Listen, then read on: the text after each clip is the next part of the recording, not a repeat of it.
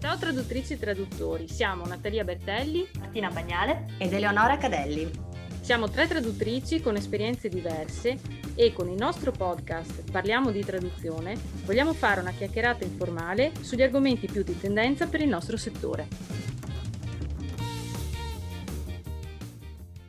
Ecco, io volevo chiedervi un'altra cosa.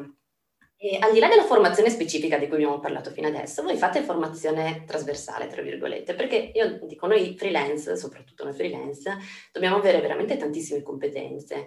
Al di là del fatto che siamo traduttori piuttosto che grafici o qualcos'altro, dobbiamo veramente saper gestire, non so, il nostro brand, il nostro sito, farci un sito, farci insomma, altri materiali di questo genere, la contabilità, il marketing, non so, qualsiasi cosa. Voi fate corsi di questo genere? Beh, ne ho fatti all'inizio, ma non proprio però... Allora, fatti, ho letto un tot di libri e quelli sono stati la base, perché appena ho iniziato a lavorare, per i primi tre anni io non avevo un sito, non avevo una presenza online, quindi la base di tutto sono stati i libri. Poi ho frequentato dei corsi più che altro per la gestione dei contenuti, perché a me arriva tanto lavoro tramite il blog. Quindi mi interessava molto capire la gestione dei contenuti all'interno del sito, come strutturarlo in modo da ottimizzarlo. Per cui c'è stata una parte di corsi, tra virgolette, formali, eh, che comunque erano sempre abbastanza brevi. Poi ho fatto degli altri corsi più pratici, per esempio per costruire il sito, e altri corsi ancora per ottimizzarlo. Quindi ho sicuramente seguito tanto la parte online. Per quanto riguarda invece la contabilità, no, eh, devo dire che però negli anni ho imparato a chiedere alla commercialista le cose che mi servono. Perché secondo me ci sono delle domande che per chi non è ehm, tanto, diciamo, avvezzo a pensare in termini di numeri, sembrano domande stupide, ma in realtà eh, sono proprio i conti della serva che finché, inizi, finché sei all'inizio non sei in grado di farti sbagli, non lo so, sbagli quando è ora di calcolarti quanto ti devi tenere da parte per le tasse, sbagli a calcolare, non lo so, anche il margine che puoi avere, oppure concedi uno sconto e non pensi che è troppo, no? Che avresti magari potuto usare una strategia diversa. Queste cose qui è chiaro che uno non le può sapere all'inizio, però imparare col tempo a chiedere è una sorta di formazione, perché tramite queste domande tu, secondo me, riesci a capire un pochino meglio come gestirti la liquidità, che non è poco, e soprattutto prepararti alle tasse, perché c'è una parte di anno in cui lavori per mettere via, la parte in cui paghi, la parte in cui hai un po' di respiro e la parte in cui lavori ancora per mettere via, dal mio punto di vista, no? Tu Martina? Io di corsi specifici non ne ho fatti, ma quest'anno ci sono state tante conferenze online a cui ho partecipato, di cui si parlava proprio di, di queste cose, quindi marketing e come gestire un'attività, che è quello che, che facciamo tutti. Quelle sicuramente mi hanno aiutato tantissimo e mi hanno cominciato a far... Sì, mi hanno dato delle idee, tipo dovrei registrarmi quante ore lavoro oppure quanto, quanto mi rende ogni cliente. Mm. Sono cose che, che, bisogna sapere perché altrimenti ognuno delle, prende delle decisioni un po' così a caso senza avere dei numeri di base. Queste sono cose che uno potrebbe chiamare diciamo, formazione trasversale, ma in realtà sono anche la base di quello che facciamo. Nel senso, siamo traduttori, ma siamo anche business owners. Per il marketing è da anni in realtà che sono dipendente dal, dal podcast di, di Tess Witty. Lei mi ha aiutato veramente tanto a, a farmi delle idee e a capire esattamente come cominciare a, a farmi conoscere online quindi sono partita col mio sito quasi, quasi, da subito. Però in realtà non si smette mai di, di, migliorare, perché ci sono tante cose che potrei aggiungere al mio sito o altri modi che potrei, potrei usare per fare marketing. Mi è venuta in mente una cosa, Eleonora, tu prima hai parlato di mentori, quindi cioè, quando pensi ai mentori, tu vedi coach, vedi coach oppure proprio mentori e come li hai usati? Perché è un'altra forma di formazione, volendo, molto più mirata. Allora, diciamo che... Eh, cioè non dei coach, nel senso non delle persone a cui mi sono rivolta appositamente, sono persone che ho incontrato durante il lavoro e che mi hanno dato delle dritte giuste. Cioè, perché molto spesso nel nostro lavoro, voi sapete com'è, poi con la traduzione audiovisiva secondo me è veramente um, un lavoro dove c'è una concorrenza ormai eh, spietata e dove eh, funziona la raccomandazione in senso buono, cioè se lavori bene vieni raccomandato ad altri, cioè io lavoro molto col passaparola, no? per me il sito è più una vetrina eventualmente se qualcuno, se entro in contatto con qualcuno per dire vai a vedere cosa ho fatto, non è uno strumento con il quale trovo lavoro, perché nel mio settore non si trova lavoro così devi essere, insomma, devi farti conoscere in altro modo lavorando. Per cui mi è capitato eh, di trovare delle persone che eh, invece magari di dire no, guarda, così non va bene, ciao, non, non ti chiamo più, eh, invece hanno valorizzato il mio lavoro e mi hanno detto guarda, potresti migliorare qui e qui. Oppure anche banalmente mi hanno dato dei consigli eh, pratici, perché eh, io faccio traduzione audiovisiva, ma fino a qualche anno fa non ero mai entrata in uno studio di doppiaggio. E quindi eh, certe volte anche è difficile, nel senso che lavori un po' sulla teoria, no? Invece avere una persona che fa il doppiatore, che fa il direttore del doppiaggio, che ti dice guarda fai così perché poi è meglio, eh, usa questa, questo accorgimento, eccetera, ti aiutano moltissimo a migliorare nella tua professione. E quindi questo, questo mi è stato molto utile e ringrazio molto insomma le persone che, appunto che hanno creduto in me, così come si dice in questi casi, no, però che comunque eh, mi hanno aiutato a crescere, a crescere nel mio lavoro, cosa che invece dall'isolamento da qui non, non avrei mai potuto fare senza qualcuno di inserito nell'ambiente. Penso che questo possa capitare a tanti, no? anche quando si lavora con un'agenzia di traduzione, magari all'inizio commetti degli errori anche ingenui e puoi, avere, puoi trovarti davanti la persona che ti dice va bene, grazie, arrivederci, la persona che invece dice no, guarda, lavori bene ma sbagli qui, migliora questo. E questo insomma auguro a tutti appunto di trovare qualcuno che così paternamente o maternamente ti, ti accompagna nella tua crescita, no? E tu invece Natalia hai un coach? Non ho un coach adesso, però eh, ho lavorato sia con Tess Whitty che con Virginia Cazzimpiri, con tutte e due. Proprio, tra virgolette, ehm, assoldate come coach eh, in due periodi diversi. Allora, con Tess Whitty, credo due anni fa, eh, era fine d'anno, e praticamente volevo mm, arrivare all'anno nuovo con un marketing plan, perché lei alla fine è specializzata in quello, no? E quindi abbiamo lavorato insieme. E devo dire che eh, è una persona molto pratica, però onestamente eh, io l'ho trovata un po' fredda, nel senso che ehm, sì, ci sono i consigli, c'è stato magari la, la chiamata via Skype, ehm, la checklist, no? le cose per cui lei è famosa, questa praticità per cui è famosa, però dall'altra parte mi sarei aspettata un, dopo un mese magari, beh come va, cioè nel senso no, hai fatto qualcosa, ma non perché eh, io voglia che tu eh, mi, mi, mi, faccia sentire responsabile, no? In qualche modo, ma d'altra parte perché dico dimostrami un minimo di interesse, cioè non che ci siamo viste, tra virgolette ti pago e finisce qua, no? Quello mi è piaciuto poco e dal lato pratico sì, mi ha dato spunti pratici, mi hanno cambiato la vita? No, perché ehm, probabilmente si va per tentativi ed errori e ogni settore è diverso e quindi per esempio no, mentre Eleonora parlava ci pensavo io sul mio sito ho investito veramente tanto e ci perdo veramente tanto tempo perché quello è, tra i tanti tentativi che ho fatto, la cosa che mi porta più clienti. Nel suo caso lei potrebbe anche perdersi dei mesi, ma se quello non è il veicolo, non è quello che poi ti porterà mai i clienti, cioè magari devi dedicare le tue energie a un altro, a un altro ambito. Con Virginia invece mi sono sentita durante il, il lockdown perché ero veramente a terra, nel senso che non stavo lavorando e ho detto no, adesso basta. Allora l'ho chiamata e, e ci siamo messe d'accordo praticamente per questa sessione di coaching di un'ora e mezza circa lei mi è molto piaciuta, nel senso che è andata veramente dritta al sodo, mi ha dato un sacco di, di dritte su LinkedIn principalmente, no? E con, quelle, con queste dritte sono anche riuscita ad agganciare dei clienti nuovi. L'altra cosa però, e questo penso che sia il grosso limite e probabilmente è insito un po' in tutti i lavori che, come i nostri, l'altra cosa è stata che una parte di consigli è stata, beh, visto che i tribunali sono chiusi, dedicati, non lo so, eh, alla specializzazione del marketing, promuovi quella. E a me è venuto un attimo un dubbio perché dico sì, ma non è che dall'oggi al domani, cioè se per dieci anni mi, la gente mi conosceva per questo, faccio fatica a far capire che ho fatto anche altro. No? Quindi ho preso il buono dei consigli che mi ha dato e il resto ho continuato a lavorarci su.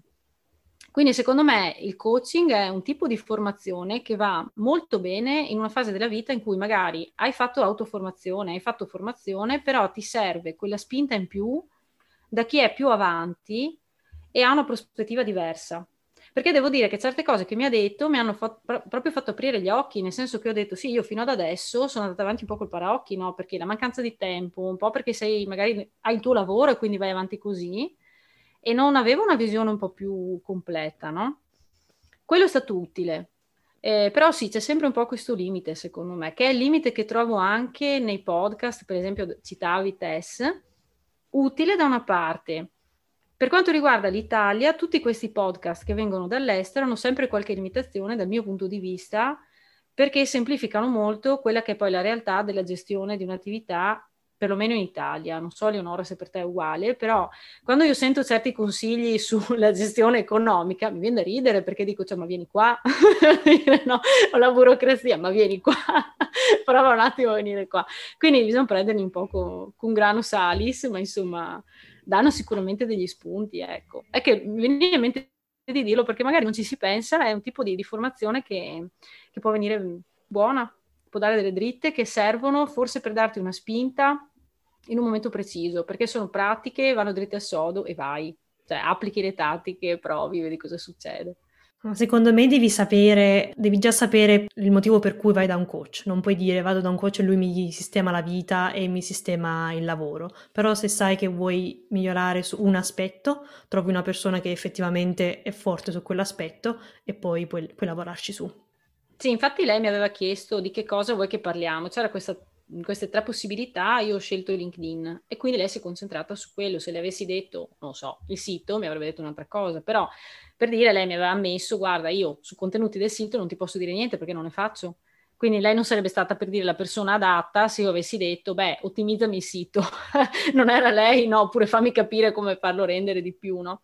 Non era lei. Però è, è stato utile. E un altro corso che ho frequentato in ambito di siti è stato un corso che non c'entra niente con i traduttori, però mi ha fatto aprire gli occhi sul fatto che eh, se continui a frequentare corsi anche su competenze trasversali, però organizzati da traduttori, il punto di vista è sempre molto molto parziale.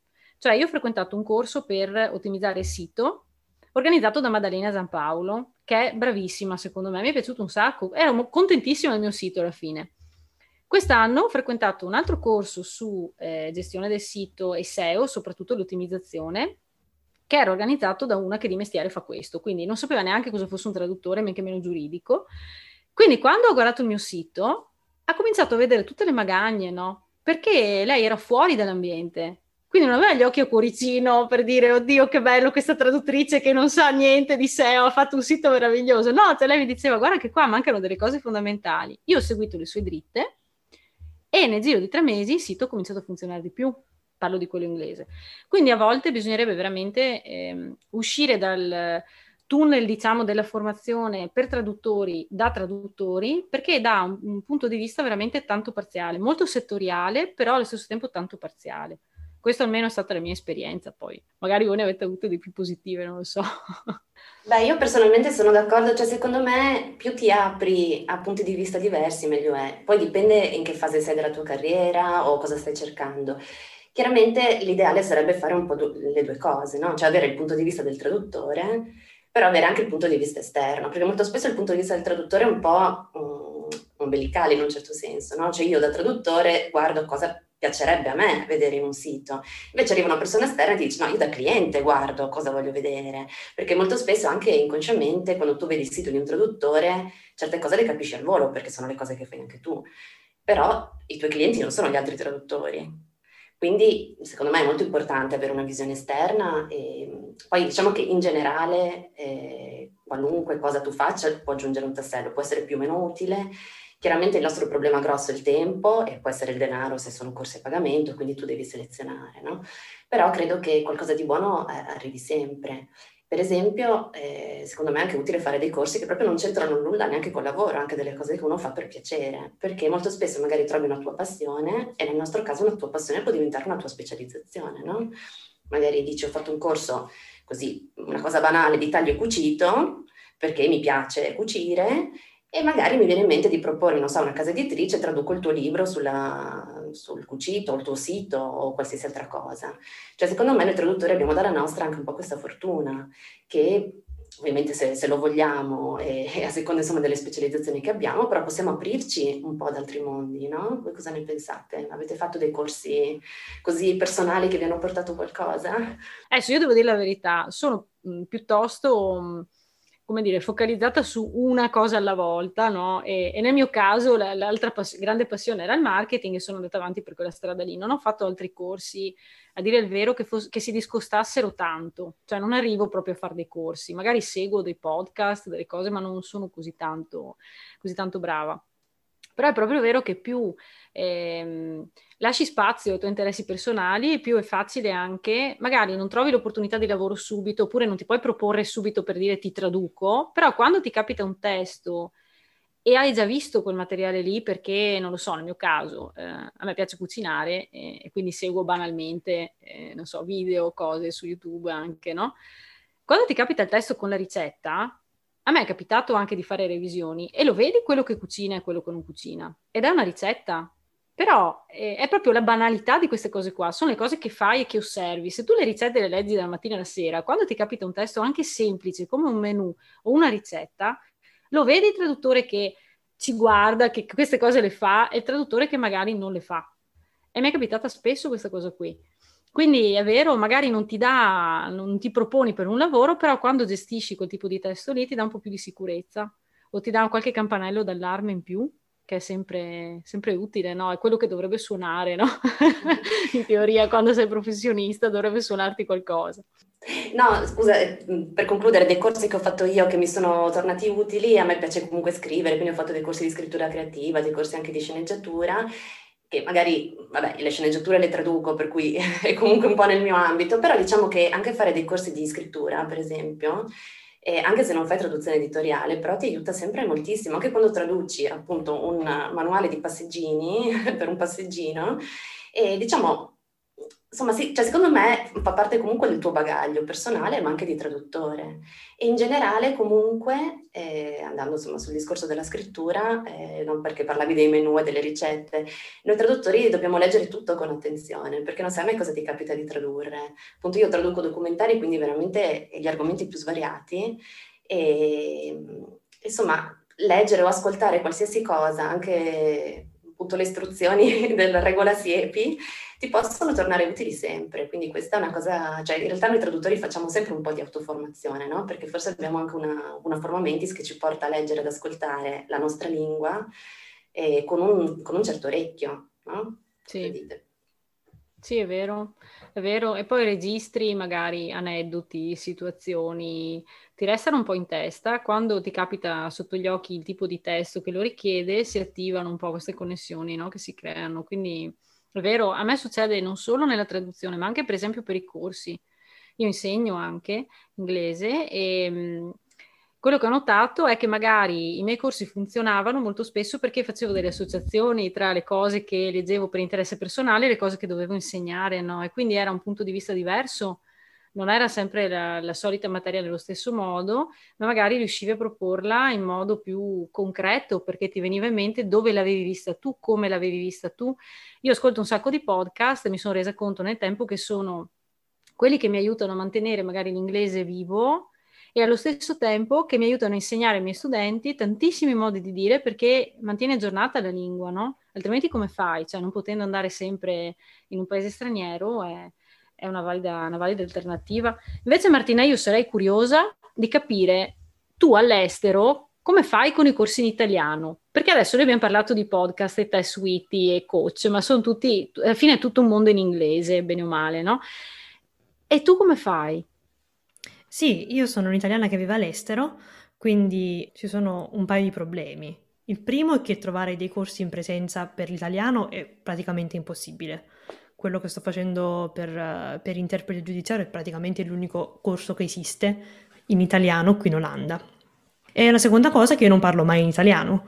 Eh, il motivo per cui ho deciso di chiedervi di cominciare questo podcast almeno una volta a settimana ho un motivo per, per parlare in italiano, perché altrimenti non, non mi capita mai. Parlo in inglese in famiglia, parlo in olandese quando lavoro e questo vuol dire anche che mi devo attivare un po' per tenere un po' vivo l'italiano. Beh, non è semplice però, perché penso che sia un po' il problema che si ha quando si cerca di mantenere una lingua, nel caso tuo sarebbe stato più facile se tu avessi avuto come eh, lingua madre, diciamo l'inglese per esempio, no? Perché hai un miliardo di occasioni per sentirlo e per parlarlo, ma avendo una lingua come l'italiano, oppure a me viene da pensare al mio rapporto con lo spagnolo, cioè eh, una volta lo sapevo benissimo, adesso posso tradurre solamente, posso lavorare solamente in passiva e non potrei mai fare niente in attiva perché non ho non, neanche non ho avuto tempo, perché non è vero, non l'ho coltivato semplicemente. Cioè io lavoro in passiva e finisce là. Recentemente ho fatto un corso, mi sono resa conto di quanta fatica fai perché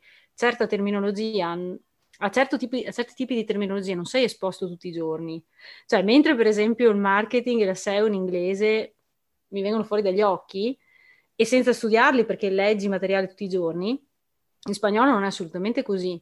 Quindi certi tipi di termini, mentre studiavo le, dis- le dispense, li capivi, però dicevi, cavoli, che fatica. Cioè anche solo leggere, ricordare, eh, è difficoltoso. Quindi immagino che da parte tua, eh, stando all'estero, sia ancora più complicato, perché il problema del tempo c'è per tutti, ma oltre al tempo è anche un fatto di risorse, perché al di là del corso che trovi per la letteratura, ok, c'è il Kindle, ti scarichi il libro e va bene però per altri tipi anche di contenuti, non lo so, anche i podcast, cioè l'Italia non è all'avanguardia su tutto e quindi magari certi tipi di risorse li trovi dopo tempo rispetto già all'inglese no? che ti offre molte più possibilità, o no?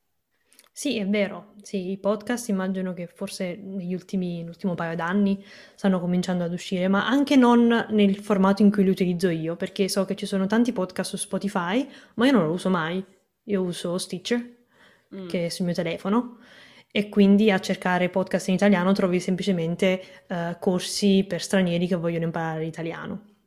Poi devo anche mantenere due lingue uh, source perché traduco dall'inglese e dall'olandese. Il mio olandese non è perfetto, quindi devo comunque continuare a studiare l'olandese e ci sono comunque solo 24 ore in una giornata, quindi dopo un po' devi, dice, devi dire ok, basta, eh, questo è quello che posso fare, non, ha, non, c'è più altro da fare.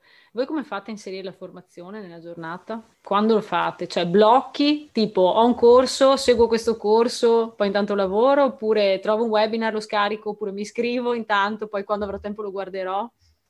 Io ho il mio mitico calendario colorato quindi ho le, ho le mie 5 ore di, di, formazione a settimana, quindi qualcosa devo trovare per, per, riempirle. Normalmente strabordano, ho più cose da fare delle 5 ore che mi sono messa, ma se guardo in lontananza e vedo che tra un mese non avrò niente da fare, so comunque che devo riempire quelle 5 ore. E tu Eleonora? Allora, io non, non, faccio 5 ore a settimana purtroppo, mi piacerebbe moltissimo, però il tempo è molto molto molto più ridotto. E quindi insomma quando trovo qualcosa di interessante, se posso seguirlo quel giorno, in quel momento, lo faccio. Diciamo che eh, il mio lavoro è un po' difficile da pianificare, no? perché spesso ti arriva una traduzione e la devi fare in due o tre giorni, quindi quando credi di avere una settimana libera mm, non è detto che lo sia.